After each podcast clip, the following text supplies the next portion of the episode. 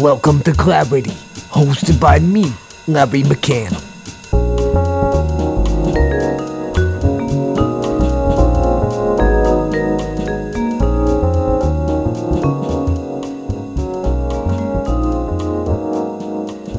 The following episode is sponsored by viewers like you. Larry, we don't have any viewers. This is and will always be a podcast. We have listeners.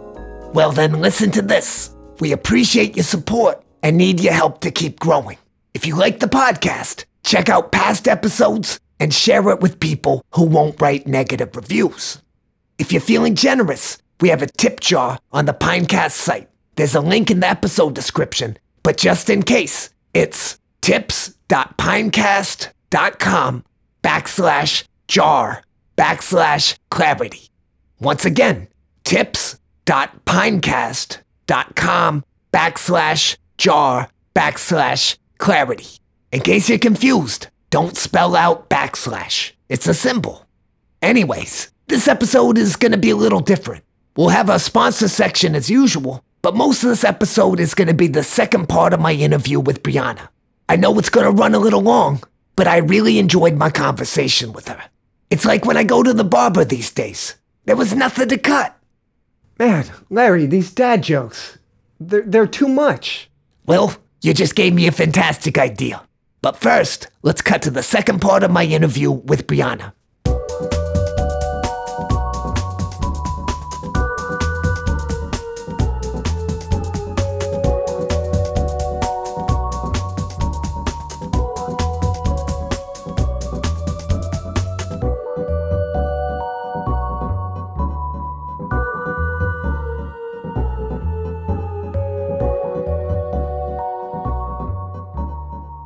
I think we're on the same page with Doctor Lysak, where I agree that there are some individuals like that. I will not dispute that. I just don't think they're the main problem. I agree. It's not that they're not the main problem. They are a huge problem, but that's not hitting the nail on the head of what we're talking about. And that's where, for me, research and statistics and numbers, I always tell people, you, you have to look at the big picture. I remember when I was younger, someone said, and again, of course, I'm going to quote a statistic that I won't remember, but that eighty percent of car accidents happen within five miles of the house. I think I remember reading this when I was getting my driver's license. Make sure you buckle your seatbelt, even if you're just going down the street, because did you know eighty percent of car accidents happen within five miles of the house? And I remember a friend said to me, yeah, that's because eighty percent of driving happens within five miles of the house. So it's not that this is the danger zone around your house. I think when you're reading research and numbers, and you kind of have to think about that big picture. I can't tell you how many times I'm in an orientation session with parents, and a parent will raise their hand and say, what's the university doing to protect my child if they're walking through the neighborhood and someone jumps out of the bush and attacks them? And for me, there are two pieces of that. One, wanting to remind parents, well, what the university can do is educate students on personal safety. But the flip side of that, to me, that's concerning is that the parents' main concern is stranger danger. And again, on college campuses, for the most part, that's not what we're dealing with. We're not dealing with stranger danger. We're dealing with two people who know each other in some capacity. And so again, I think that's where if we were only focused on Lysak's research or that initial research, that we'd be missing the big picture and especially taking it out of context. And so do those individuals exist in his research? Absolutely. And if that was the only issue we had, we could easily identify that and eradicate that from our society. But that's not the main issue we're talking about. Again, it's not just our college campuses. Look what's happening in the entertainment industry. Look what's happening in the political industry. So it's not just our college campuses, but this is a product of society that we need to deal with. Absolutely. Silicon Valley as well, which is, again, it's presented as this progressive mm-hmm. place, but a lot of misogyny and just terrible things happening there. The military. I mean, Absolutely. it's it's it's pervasive in our society. So not just pockets of our society, which is why I think we need to start looking at where are those commonalities. And for the most part, and I know this is a big undertaking for the education system, but if there's one thing most of the U S culture has in common, it's kindergarten through twelfth grade.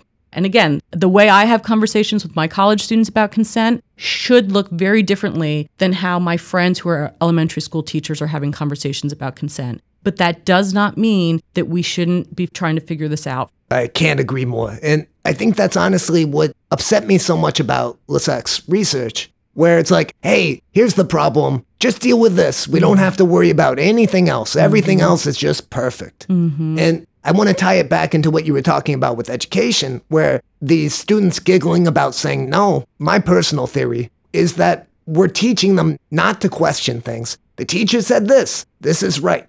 Mm-hmm. That is a fact. Mm-hmm. You do not consider the fact. You just absorb it, repeat it when requested. And I think that leads to that behavior where you become uncomfortable with anything that's not a yes or a no, an obvious answer. These gray areas, you're just not prepared for. Mm-hmm. Well, not just that, but we're also not teaching people to feel comfortable talking about anything that has to do with sex or sexuality. And I want to be clear, sexual assault is not sex. It's about power.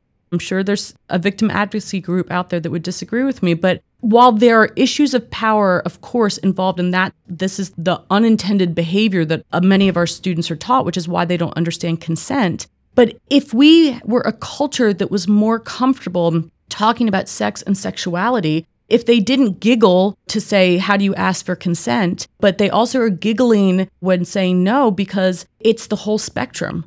Another aspect of the education that I do is on the hookup culture on college campuses. I always talk about with them, you know, how many of you make a plan and you know that when you go out with your friends, which of your friends have no intention of having any type of hookup that night? And even if you know, oh, my friend does want to have a hookup, but you can define what that means for them. That means if they come across a random stranger on the dance floor and they're okay making out with them, that that's their line. But how many of you are comfortable saying to your friends, you know what I would like to do tonight? I'd like to make out with a stranger, because you feel shame about it. But I would say if you are engaging in behavior that is not harmful to yourself, you're not doing it because you're self-destructive, you're not trying to harm someone else, you are coherent, so you understand the choices you're making, then why not be able to turn to a friend and be like, tonight, we go out, I'm finding the cutest person on the dance floor, and I'm going to make out with them. But make sure I come home with you. And it's so interesting to me, because what I have started to find is a lot of the women in the group, particularly our juniors and seniors, so older women, are comfortable doing that with their girlfriends. But the men, no. And particularly not defining that, because God forbid some of our male students are okay being like, no, I don't actually want to hook up. No, because they need to keep up this bravado. I mean, there's so many layers. And again, I want students to be able to have that conversation around sex and sexuality that's good for themselves. To say, I have no interest in hooking up. And to me, a hookup is this, and that's not part of my value system. Awesome. Or I'd like to make out with someone tonight. Okay, cool. And taking ownership over that, not feeling shame, and not shaming others because you have a different opinion or different decision-making than others. This is why they're also giggling at saying no, because they can't even talk to themselves about it. They can't talk without feeling guilty or shame. They can't talk to their friends about it, much less this acquaintance that they've now found themselves alone with. And they're like, well, do I? Don't I? We haven't even given them the tools to explore that for themselves. And again, that's separate than assault. That's just being able to choose. And where are they learning that? Very few places. I have a niece who's going to be a senior in college, and I think about some of the conversations I've had with her over the years. I think that she and I have had the fortune of, my brother was very young when she was born, so I was very young when she was born, and so my brother often jokes that they grew up together. You know, he was just trying to figure out being a kid with a kid, and so I think she has been in a position where we have had conversations with her differently than most parents. We were raised by a very progressive, caring mother who I think also just engaged us in conversations differently than most. I know this because I would come home from school and find some of my friends sitting on the couch talking to my mom about topics that I was like, I don't think I'd talk to my mom about that. But there she was, open door, like this person coming to talk about what happened on prom night with my mom. I was like, oh my goodness, you know, and so I think that trickled down to, you know, how my brother and I have interacted with my niece. And I think about some of her friends and the conversations that I've had with them because they've been afraid to ask their parents. And I don't recognize that that's comfortable. I think being a college educator for so many years has put me in a different position to her and her friends. But to go back on my social media technology, I think we've lost so much of the ability to have real deep conversations. We're so caught up in one hundred forty character tweets and headlines and whatever BuzzFeed can boil down. If I give a student a chance to come and just sit in my office and talk, it's so funny. I'll have a, another meeting coming up and I'll think to myself, wow, I thought this student would be tired of me by now, but they just want to talk. And particularly I find our young men, they come in and they want to talk to me about mental health, about relationships, about so many things. And I think to myself, wow, where has this person been in their lives that they're trying to work through this stuff with? And who have they felt comfortable talking to these things about that they're here talking to me? This morning I was listening to a different podcast, and I find myself really diving into podcasts that could go an hour, two hours. And I think to myself, wow, I can't even sit down and watch a T V show anymore without falling asleep on the couch. But put a podcast on and my brain gets into it. And I've started thinking, why have these podcasts become so popular? And part of me thinks it's because all of a sudden you're listening to someone have a conversation. And where is that happening for a lot of the population right now? I don't know if it is. Again, speechless. it, it, it's just wonderful. Your mentality, it's just a delight to hear. Oh. I, I really appreciate it. And I agree wholeheartedly, just across the board, where I honestly, I envision these episodes being an hour and a half mm-hmm. for that reason, because I think that there's something where when you sit down for an extended period of time, you can't pretend to be someone else for too long. You right. know, the, the cracks start showing and the real person starts coming out. And personally, you see all these late night talk shows, and it's very prepared, or even in the political system. But when you're sitting down for forty-five minutes, an hour, you can't have prepared answers. No. You run out of them. And like you're saying, that conversation is something that we crave and we desire. And, and just, who wants canned answers? I mean, again, it goes back to when I developed the curriculum for the students, I said to them, what do you want? They know that a stranger jumping out of a bush and forcing themselves upon you is rape. They know that no means no. But it's not about what they know. Sit down and let's dialogue. One of the best compliments I've ever gotten from a student who walked into the workshop and arms were crossed, and you could tell he was like, I can't believe I'm required to be here. And at the end of the ninety minutes, he actually came up to me and said, hey, thank you. I thought this was going to be like really lectury, but this was really good. A member of our university newspaper staff said to the man who advises, after I came and did the workshop with the staff of the newspaper, and he came to me, he said, I want you to know, and he goes, I don't get a lot of compliments from this team about education on campus. And he said, but this person said, I was expecting canned answers, and instead I got real dialogue. Hey, listen, I don't have the answers. You know, I'm just a kid from Jersey who could babble about what's in her head for a long time. And I try to be really genuine and really real. And that's, I think, one of the reasons I've been successful as an educator, because I think students get that. I think they know. I'll be the first person to admit when I don't know something. So for me, I don't want our students feeling like they should come in and know these answers, because none of us know it, especially when we get into bystander intervention. You know, and I talk to them, I'm like, we all have been guilty at some point of not intervening when we should. So let's talk about what stopped us from intervening.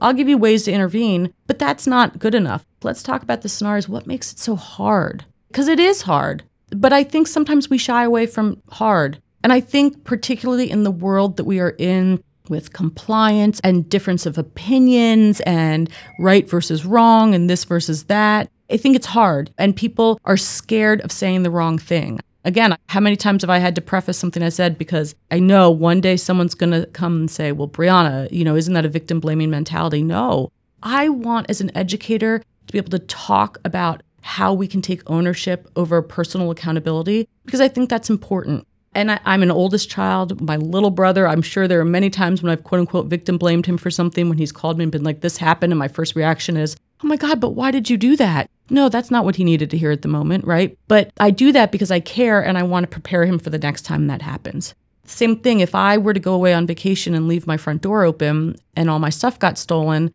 well, of course, the first time someone says to me, oh my God, well, why'd you leave your front door open? Yeah, that was dumb, but now I can't change it and you're not making me feel any better.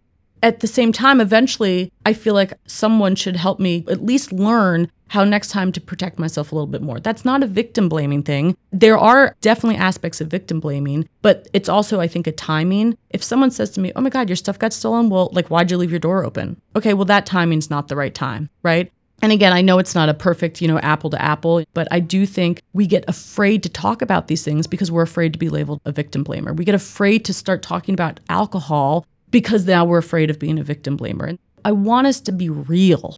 And that's, I think, what our students want. They want real. They're the ones who know what's going on. They know that almost all of the incidents that are happening on campus involve alcohol. So if we don't talk about the relationship between, then we're just missing a part of the conversation. So I think that's hard. And I get it. People are afraid to have the hard conversations. They're afraid to say something dumb or something wrong. And I just try to embrace saying potentially something wrong and learn from that. prime example. If we're role modeling being afraid of saying something wrong or doing something stupid, how can we blame them for not engaging in conversations about consent? Because what if they do something wrong or say something stupid? Well, that's the whole thing. I want them to dive in. Have these conversations. Don't be afraid. The only way you're truly going to know if you have consent is if you talk about consent. And there are ways to do it that might feel a little embarrassing and a little weird. But I always say, you know what's embarrassing and weird? Having sex with someone who doesn't want to have sex with you. That's embarrassing and weird. Forcing yourself on someone, and maybe you don't even realize you're forcing yourself on someone. That's embarrassing and weird, not having the conversation about it. And it's everybody. It's all parties involved. It's both parties' responsibility to get consent. And I think that's the other thing, is trying to change that dynamic. You know, and I know for our male students, they feel as if it's only their responsibility, but that's not true. And I often say to our young women, you have to remember, if you are interested in male partners, this is not just a man's responsibility.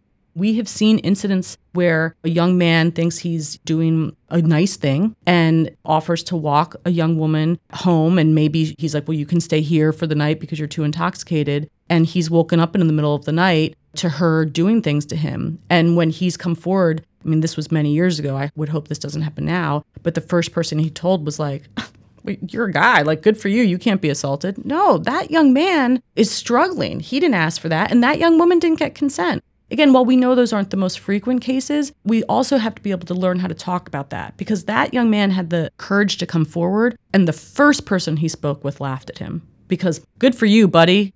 If we are afraid of saying the wrong thing as educators, then of course our students are going to be afraid of saying the wrong thing. And we need to start teaching them to engage in these dialogues and to and to do that. Again, I can't agree enough. And I do want to thank you for being that resource. I think what you're stating is so important. Mm-hmm. Being there and listening, not just lecturing. Mm-hmm. I think that's the key. And the male aspects of it obviously relate to me. I mean, just from my personal experience, I essentially lost the ability to cry. Mm-hmm. I tried to be a sensitive and aware person, but that aspect of my life, which is a form of human expression, I just seem to be incapable of. Mm-hmm. And that troubles me. I'm someone who doesn't want that to happen, and is aware of toxic masculinity, and even then, I've fallen into some of the same patterns. I think with your example about the male student, yes, absolutely, you can be victimized too. And I think a more extreme example is, you'll hear about thirteen-year-old boys in high school or middle school having sex with their teacher, and again, you get the same response. The boys, even adult men, will be like, great job, you're winning, you're succeeding, and no, that boy was victimized. Mm-hmm. Oh, absolutely. And again, and how have we provided space for those boys to talk about that, right? And to come forward, and who are they going to tell? And it's just so layered. That's why I always go back to, how are we starting these conversations in education earlier? I think we need to look at that. And the more places we provide opportunities for people, and particularly, again, I always go back from the student lens, because that's the work that I do, but for our students to A, feel comfortable coming forward to report, and B, before they even get to having to report, comfortable with each other, comfortable saying, may I, and being really specific about what you're asking for, because you can't just say, may I. If we go back to consent, consent is clear. So it's about students or individuals understanding unambiguous agreement to participate in a specific sexual act.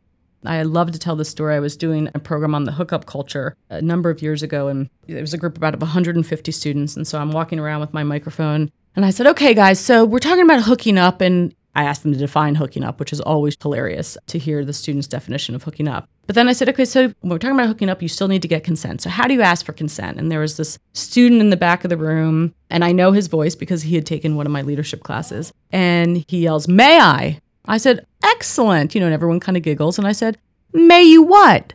And then he just turned red and giggled. And then the whole room started laughing. And I said, it's not enough to ask, may I, right? Because may I is not specific enough. Remember, we got to talk about clear. And if you can't finish that sentence, then you probably don't need to be doing whatever act you're thinking about. But it is about getting them to feel comfortable. I want them to be able to do that. And in terms of the revoking consent, if you've started to make out with someone and then all of a sudden you're like, hmm, I changed my mind, to feel okay saying, you know what, stop, we're done. Not to be like, oh, I felt bad saying no. I want people to feel empowered, because you should feel empowered. It is okay to say no. And that just broke my heart the first time a student said to me, I didn't feel okay saying no. I felt bad.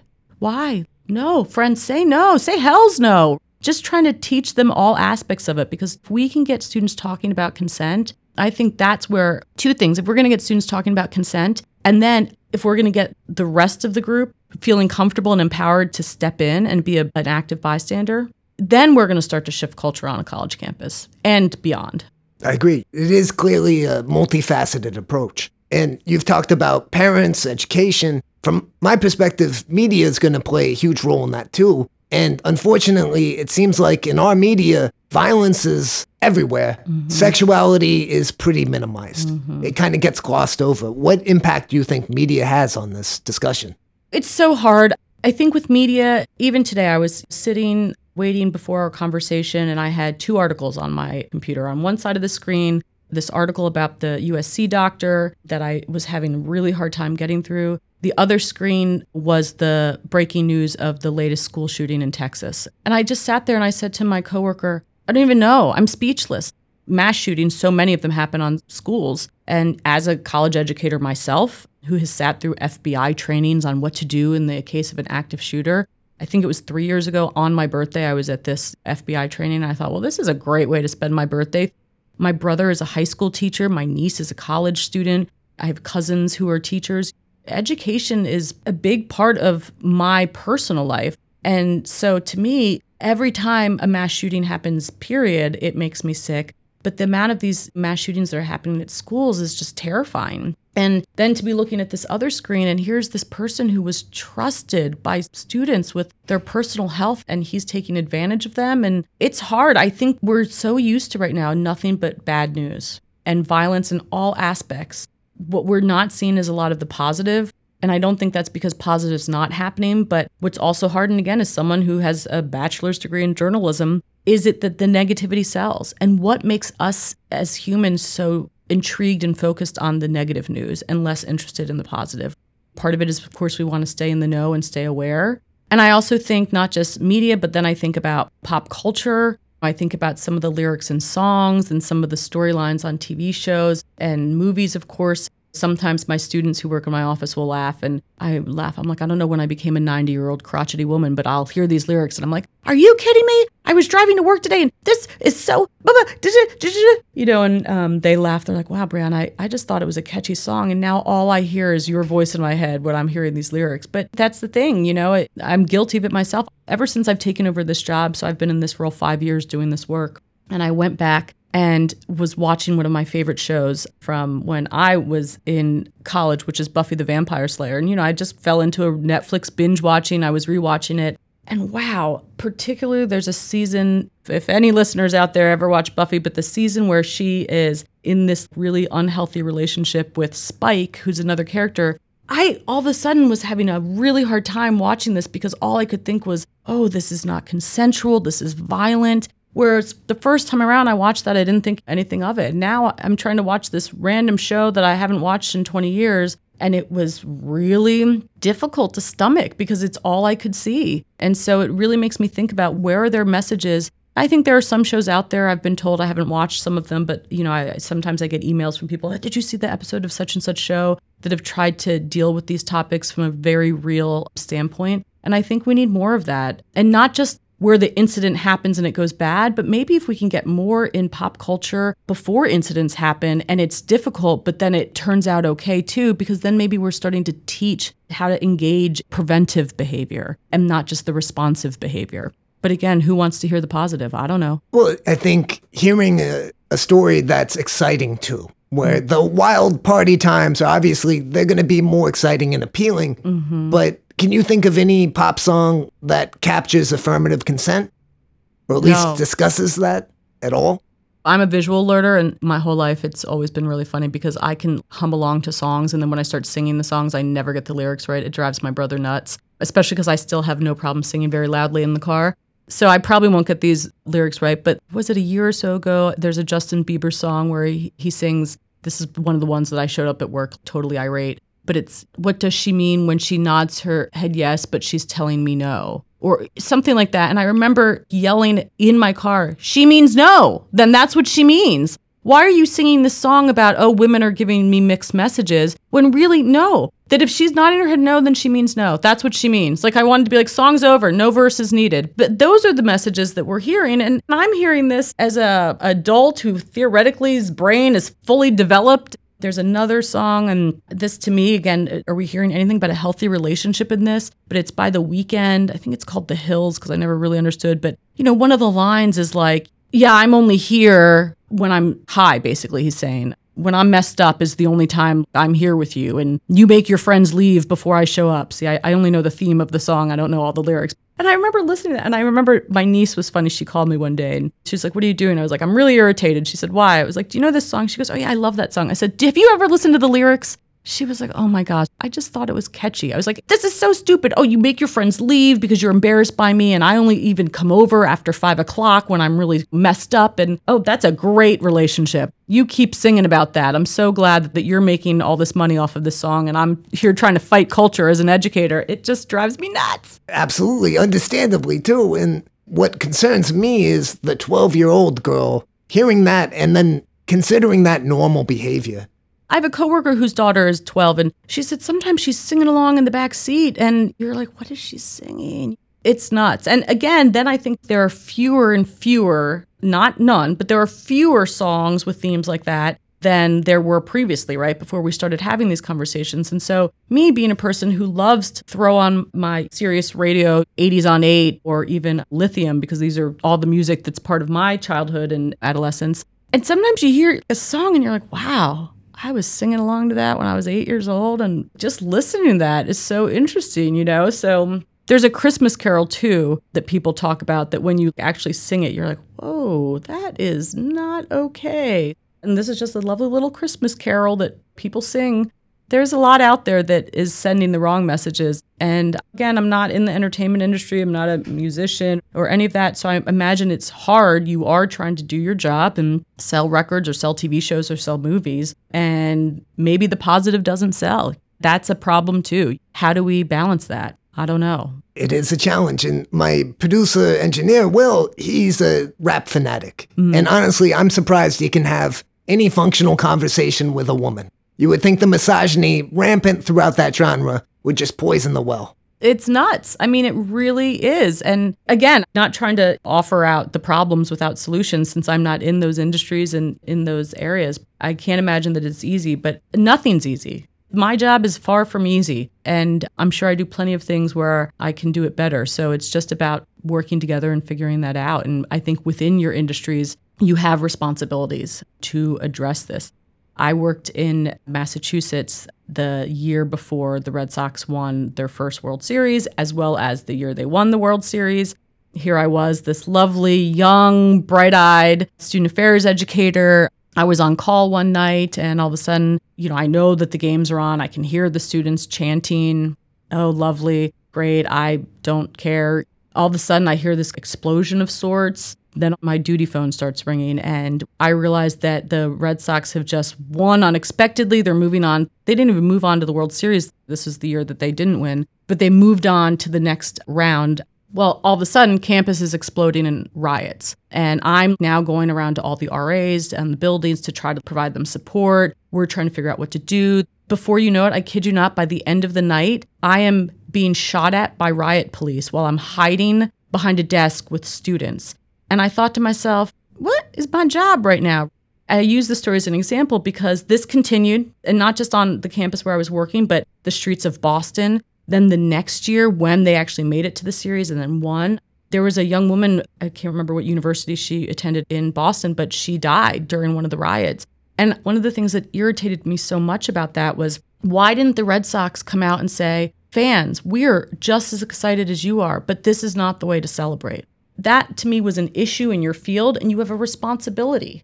And so that's kind of how I feel about this topic in all of these different fields. We have a responsibility, and it's not easy, and it won't happen overnight, but we have a responsibility to dive in. And especially on a college campus, we are educators. And I think this is what I admire about you, and I think makes you so good at your job, is you're willing to admit it's going to be messy, it's going to be uncomfortable, it's going to be a challenge. But that's kind of what life is. That is what life is. Life is messy. It's difficult. It's challenging. That's just the way it is. There's no way of getting away from that unless you want to sit in a vacuum. And what kind of life is that?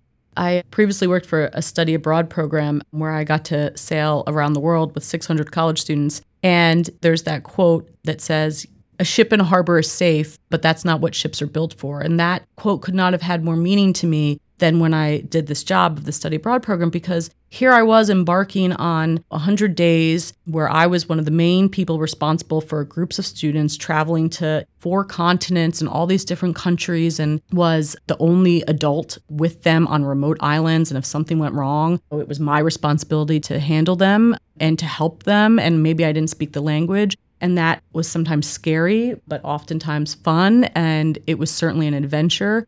That quote really stood out to me. And I think in a lot of the work that I've done throughout my years, taking chances is really important. And I try to educate my students on that, right? I don't want them to try to just live the safe life.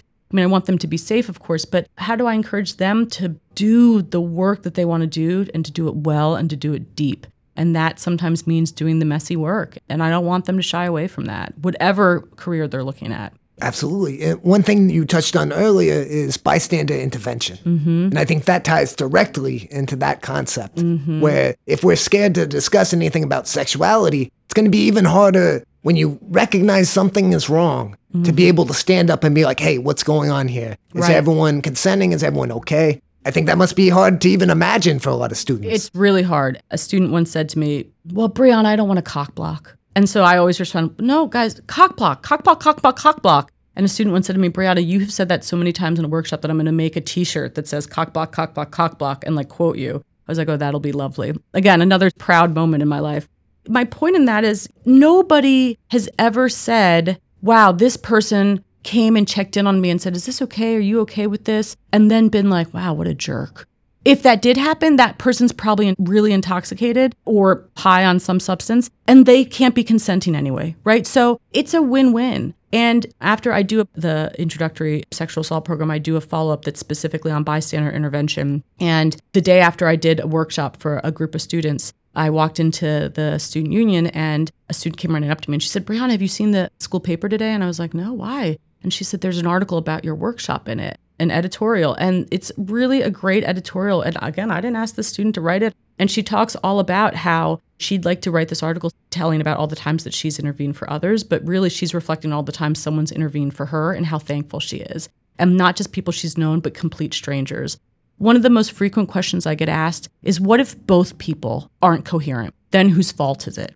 And again, I always say, listen, unfortunately, that's a really difficult question that I don't think I can answer. And do I believe that that happens? Absolutely. And I'm really glad, again, that I don't have to be the person to adjudicate. What I'm more worried about from the prevention education standpoint is, how do we just not get to that scenario? And the answer to that is bystander intervention.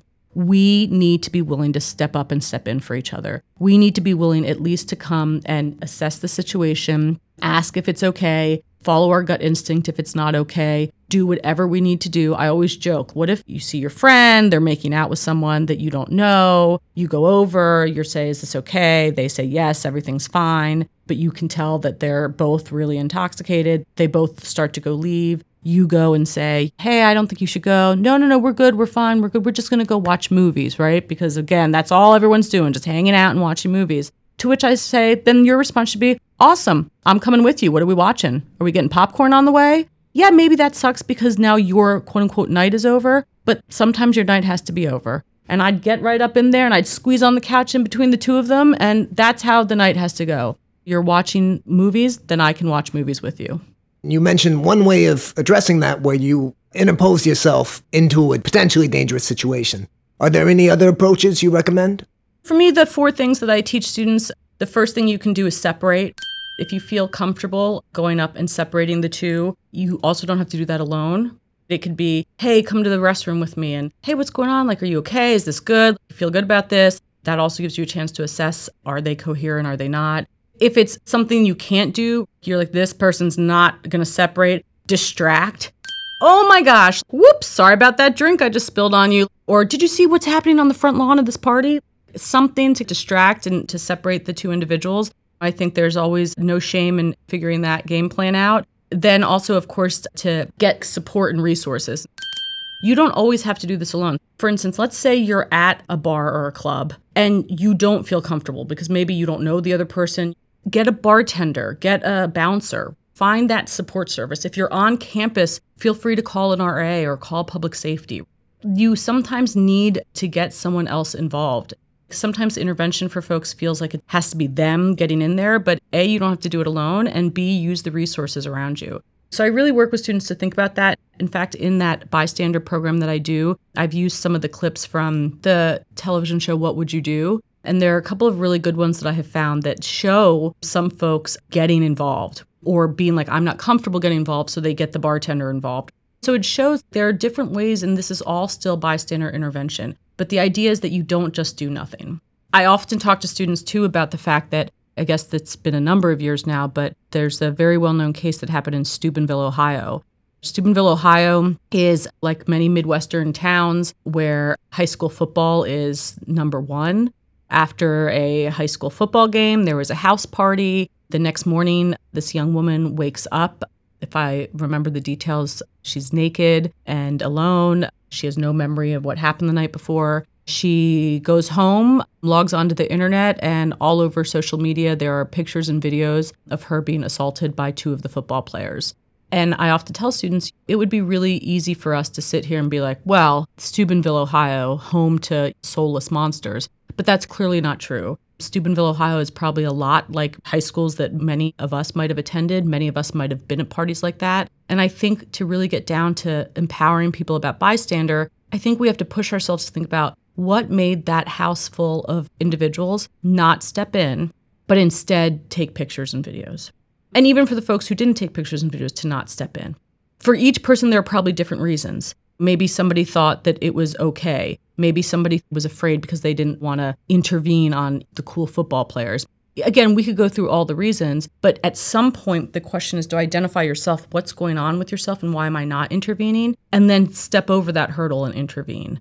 I have always had nothing but students come to me and be thankful that someone intervened, even if they didn't need it.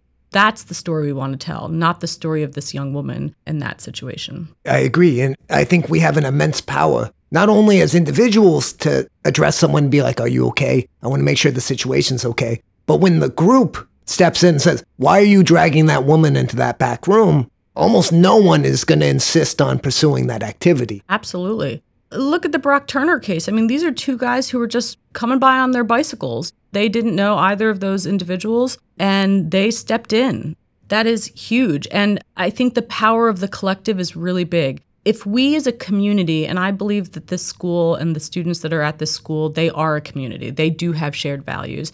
And again, while I can't attest to every single individual student, I would say for the most part, these are a good group of students. They should feel empowered to know that as a whole, they all know better and that they all know what's the right thing to do. And that if one person steps up, the next person will step up. And as a collective, if they see behavior that is not okay and not part of our community values, that they should step up because they're not alone in that feeling and that they shouldn't wait for someone else to be the first to step up. Students will come to me and they'll say, Brianna, I had a moment at a party this weekend that made me think of the workshop. And I love that that's what they identify it as. Or, oh man, the clear, coherent, willing, and ongoing. Somewhere down the road, students started using that acronym as clear, coherent, ongoing, willing, and abbreviated it to cacao. So I'll get stories, oh my gosh, so we had a cacao moment in the residence halls this weekend. And to me, that just tells me, okay, they're talking about it, they're utilizing it. And that's really when you start to see culture change, you know, that they want to come up to me and tell me about their cacao moment. Okay, great. Tell me about your cacao moment. Again, that's just fantastic and wonderful. Mm-hmm. Thank you so much for sharing that.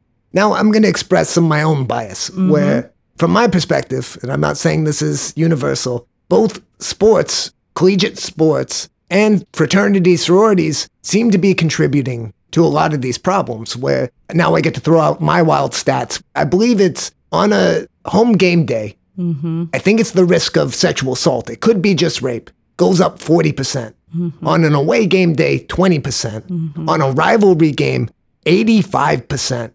And that seems like such a clear correlation that it would be a major issue, but gets swept under the rug. And then with the fraternity sororities, it seems like students are more at risk at a fraternity party for sexual assault. But through my research, I've also found that members of the fraternity are also at greater risk. Mm-hmm. So it seems to be sweeping both ways. And again, I'm expressing my bias here. I want to give you the opportunity to, to share your perspective because mm-hmm. I, I welcome it if it's different. Again, I go back to let's dig deeper and unpack research and statistics, right? So that eighty percent of accidents happen within five miles of the home.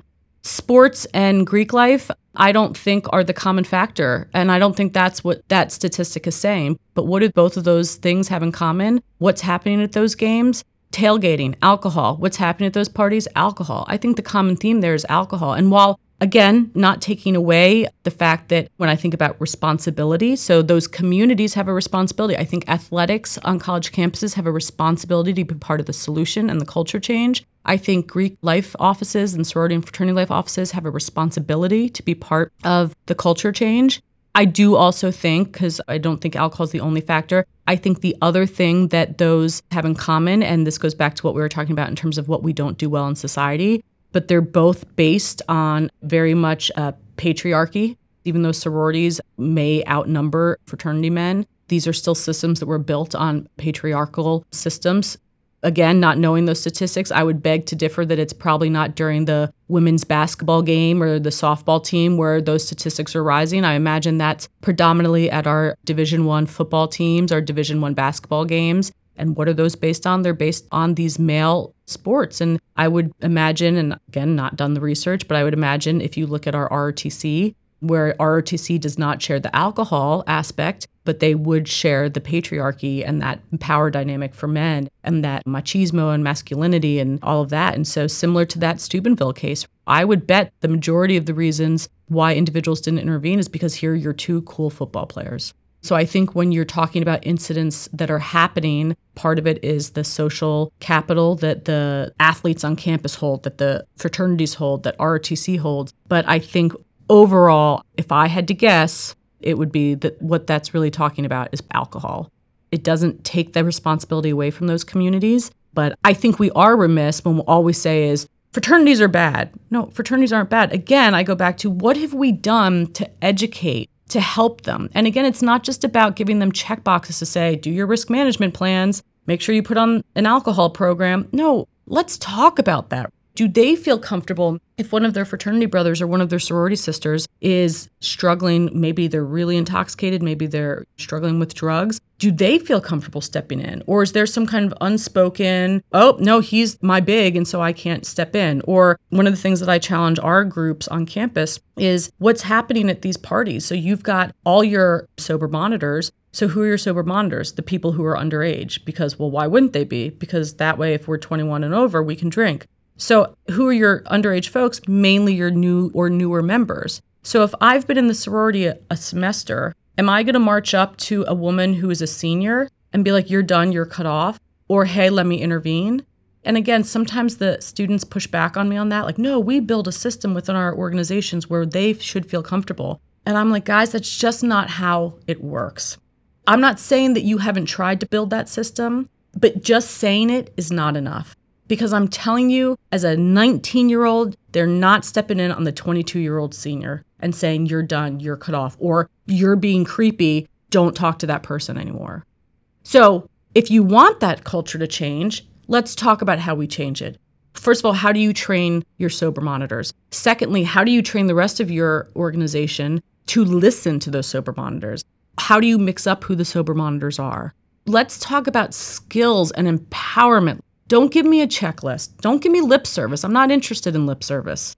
I'm like half Italian, half Cuban. Neither of those cultures do lip service. Let's get real. That's what I want to see from them. And I believe that they can do better. But I also believe as an educator, we have to challenge them to do that. We can't just expect them to do it on their own. And I think universities have a responsibility for all of these organizations. Of course, our athletes, they're part of our university, but they've also got N C double A regulations. Our fraternities and sororities are part of our university, but then they also have these international and national headquarters. Well, they need to not just be concerned about these two external entities and what their rules and regulations are, but they also need to be partnering with the university where they are housed and living up to those standards. And I think if our university standards are higher than those external entities, then we're doing our due diligence, right? And if I'm working with a fraternity's national office and I know that their expectations are here, well, I want to make sure that they know that our expectations are here, and that while they should be concerned about that chapter meeting their own expectations, if they want to remain a guest, because that's really what they are, it is a privilege to be part of this campus, then they also need to meet the university expectations. So again, it's messy. It's so many people involved. It takes time. You're talking about hundreds of years of culture. Some of these organizations were started in the early eighteen hundreds at colleges far away from here, and you're talking about entrenched tradition. And I don't want to take away tradition, but I want to make sure it's healthy culture. And the same way, for instance, I have to keep up with the times and change and learn how to use Venmo with students. Well, these organizations need to keep up with the times and change and be part of current value systems and not just the value systems of when they were founded. Again, that's wonderful. And I can't state enough how much I appreciate your willingness to embrace complexity. Yeah. Where so much in our world seems to be oriented around simplifying everything. And that's just not how it works. Nothing is simple. I can't think of very many things that are simple. If we're looking for the easy way out, it's just not going to happen, especially not if we want to impact change. There's a lot of jobs that I could do in this world, and I probably could make a lot more money doing all of them. And sometimes, particularly living in a city that is expensive to live in, if I take a day off and I walk around my neighborhood in the middle of the day, I think to myself, what? How do these people afford to live here? They're sitting in their flip-flops and their shorts, drinking coffee at noon. And meanwhile, I would typically be in business attire running around this university chasing after college students. And it's fascinating to me. But I am a person who wants to make an impact on this world. And that doesn't have to be the hugest impact. It could be an impact on one person or one student. But I find value in having a values-based job. And I do think that we can slowly make change. I've seen the change in my time with this program. And again, hearing the students come up and tell me, I had a cacao moment. Okay, well, five years ago, cacao didn't exist. And now students are happy to tell me about that. Great. Let's keep that going and let's continue to push our boundaries and challenge ourselves. It's not easy and it's so messy, but it's always going to be messy. From work to personal life, it's just messy. But if it's messy, it's probably worth it. I wish that our society valued education a little more. I not just education, the people who are involved, mm-hmm. you know. We really don't pay them what they deserve. And you're really doing a service for everyone. Mm-hmm. Entire generations are being influenced by this. Oh, I couldn't agree more. And I, I've taken up so much of your time, but I do have one last question I want to tie in where we've discussed alcohol, mm-hmm. but in my own research, I found that it's not necessarily being intoxicated. That's purely the problem. I think that's a big part of it. Mm-hmm. But the relationship to alcohol, your expectations. Oh, I, I can't hook up with anyone unless I'm totally drunk. Mm-hmm. What What are your experiences in that area? In terms of that question alone, it goes back to the idea of when we're talking about consent, right? It's awkward to talk about consent. So if I can lower my inhibitions enough, then all of a sudden maybe it becomes a little less awkward. I think the other piece that goes into this is we are currently dealing with a group of college students who have come to campus with higher levels of mental health, anxiety, depression than ever before. Our counseling centers are overwhelmed. You can't keep up no matter how many counselors you add. The amount of medications that students are on for anxiety and depression and other mental health issues. And what is a socially acceptable way to self-medicate? Alcohol. If I'm a socially anxious person, then I am likely going to get myself out the door to go to that party, to go hang out with somebody new by having some alcohol. And that is part of the issue. So we need to talk about that, acknowledge that, help students figure that out. We need to be able to have open and honest conversations about alcohol, the way we have to have open and honest conversations about everything else.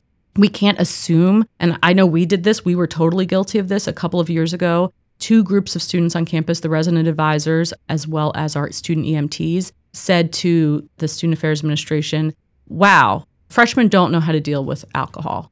And we kind of looked around the table and we're like, well, but your department does alcohol education, right? Well, no, I thought your department, I thought your department did. But wait, aren't they getting it in high school? And that's all totally innocent, well-intentioned. We all thought a different department was taking the lead on alcohol and that they were getting this extensive alcohol education. So again, we turn to the students. No, they're not getting that education, not real education. That's when we decided to add another workshop into the series, specifically about alcohol and personal accountability. Sometimes I get a call from a student who's like, well, I don't drink. Do I have to come? Yes, because you might not drink, and that's great. That's your choice. But I guarantee that eventually, if not already, you will come across someone who drinks. And I think it's your responsibility to still be aware and understand. Or one day you may choose to drink. Like everything else, it's values-based. If you choose to drink, are you doing it because you enjoy it and you're doing it for positive reasons? Or are you doing it for negative reasons? And if you can start to identify those things, then that's great. Then when you're drinking for positive reasons and you're doing it healthily, awesome. And if you're not, then being able to recognize that, or others being able to recognize that. Giving them those tools, not just saying, you're eighteen, don't drink. Okay, I'd like to live in a perfect world where nobody who's under twenty-one drinks, except then I'd be a total hypocrite because I drank before I was twenty-one. For holidays and special occasions like my parents' anniversary, we always had a glass of wine at those dinners, which is funny because I remember being like, oh, Mom, I hate wine. And she's like, but you have to cheers with us. If my younger self could know how much I love wine now, they would find that so amusing.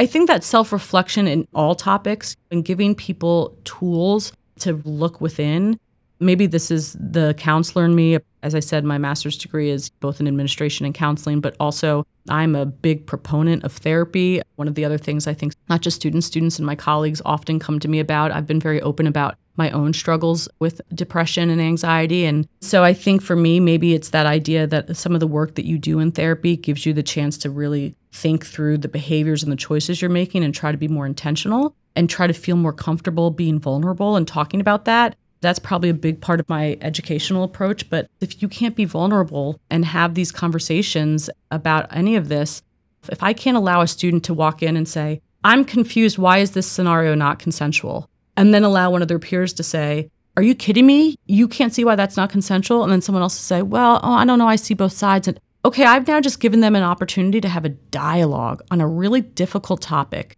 And now, hopefully, I've also allowed them to build some skills so that when they are in the throes of things, that they are able to have some of these conversations because they've already done it in these workshops. And that's hard. I think as educators, we get really worried, like, oh, God, what if someone says something? What if something? But it's hard. And I think that's why we're trained to do the work that we do. And I think we need to be comfortable being uncomfortable because then we teach our students to be comfortable being uncomfortable. And that's the only way we're going to make progress is letting ourselves be vulnerable. I think we need to work with our students to have a healthier relationship with alcohol if they're going to choose to drink.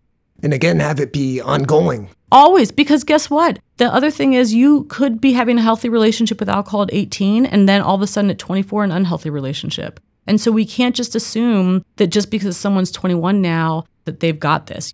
You can't just do all this education when students enter as freshmen or enter as transfer students and then be done. They're still developing the whole time they're here. And we can create layered education that takes them to the next level and challenges them further. And we should, because then hopefully what we're doing is we're sending them off campus when they graduate with a deep set of skills. And then from there, they hopefully can bring that to wherever they're going. And maybe we can start to influence other functional areas, other industries, because we're sending our students out with those skills.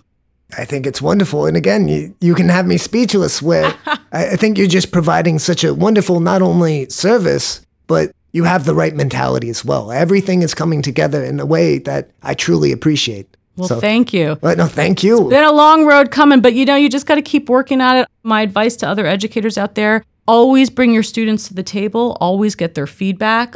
Don't be defensive about it. If it's not working, that's not a problem. If it's not working, okay, what is going to work? Don't be afraid to have the difficult conversations and find yourself a team. Find yourself a team of colleagues around the university who can be your army of educators. The first year I tried to do this all myself, and I went to my supervisor and I said, I'm exhausted. Eventually the students are going to be tired of hearing from me, but there's only so many ninety-minute workshops I can give in a week. It's really about a, being a team effort. And also one of the other things we've done at this institution is as the person who oversees the prevention education services, I'm not the only person providing them this education. The director of judicial affairs, the director of orientation, the associate director of campus recreation, the assistant director in housing, they walk in and they're like, oh, I saw you in this other realm. But yet here you are having a conversation with me about alcohol or having a conversation with me about consent. That's great. The same thing when we talk about intercultural dialogue, when it's not just our staff in ethnic and intercultural services that are providing that education, but they see that everyone is providing that education. Let's talk about holistic learning. And that also creates a wider web that when students are struggling, they know there are more people out there to help them, that there are a lot of offices they could go to. For me, that's really the thing. And I'm fortunate that I work at a place that supports all of that and has let me build it that way. I think schools have to be patient with themselves and know that it takes time, but it can be really worth it. And it has been really worth it. And I also say be creative and have fun. Our alcohol education program uses a BuzzFeed video. It's hilarious. I think when the students see that I start to put on this beginning of this BuzzFeed, like, oh, okay, this is not going to be your typical alcohol education program, right? Or when we start to talk about consent and they see that they're going to be part of the dialogue, what we've tried to do is make it real conversations that relate to the student experience and how they dialogue. So I always like to say have fun. Even with the difficult topics, you can have a lot of fun with it and really show students that they can talk about these things. It's okay. It is truly an amazing program you're describing, and I hope that's the case at more college campuses. Me too. I think it'll really turn everything around. Mm-hmm. So I've asked you so many questions and taken up so much of your time. I want to give you the opportunity, unprompted, if there's anything you want to say, anything left. Oh, you know, no, I, I mean, I uh, I just really um, want to thank you for letting me have the floor. And you know, I've got a lot to say, a lot in my head. As an introvert, I spend most of my life in my head, especially because I do so much presenting. So then when I'm not presenting, I really start to retreat into my brain. So sometimes when I get on a roll, it just all comes out at once. So thanks for having me and letting me be here. And hopefully if there's anything else I can ever do, I just am always, always looking to be part of the conversation. It was truly a pleasure having a conversation with you, Brianna. Thank, Thank you so you. much. Thank you. Have a good day. You as well.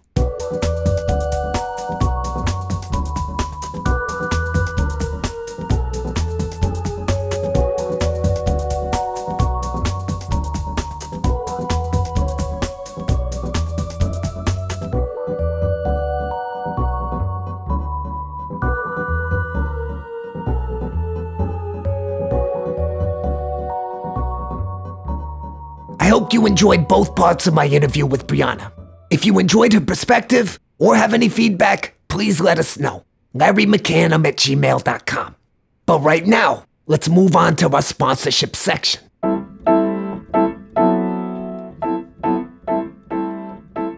Here at Clarity, we don't recognize Patriarchy Day, but we do respect and admire fathers. To show that appreciation, I'm releasing a book of dad jokes. Here are some of my favorites. How much are dads willing to pay for tennis lessons? Not even a penny. It's a racket. If you like that one, from page two hundred thirty-four. What's the ideal temperature of a house? Whatever I set it to, don't you ever, ever touch the thermostat. And finally, on page eight thousand seven hundred thirty-three. Why do dads wear big silly hats? Skin cancer is no laughing matter. If you like those jokes, there's several thousand more. Order your copy today.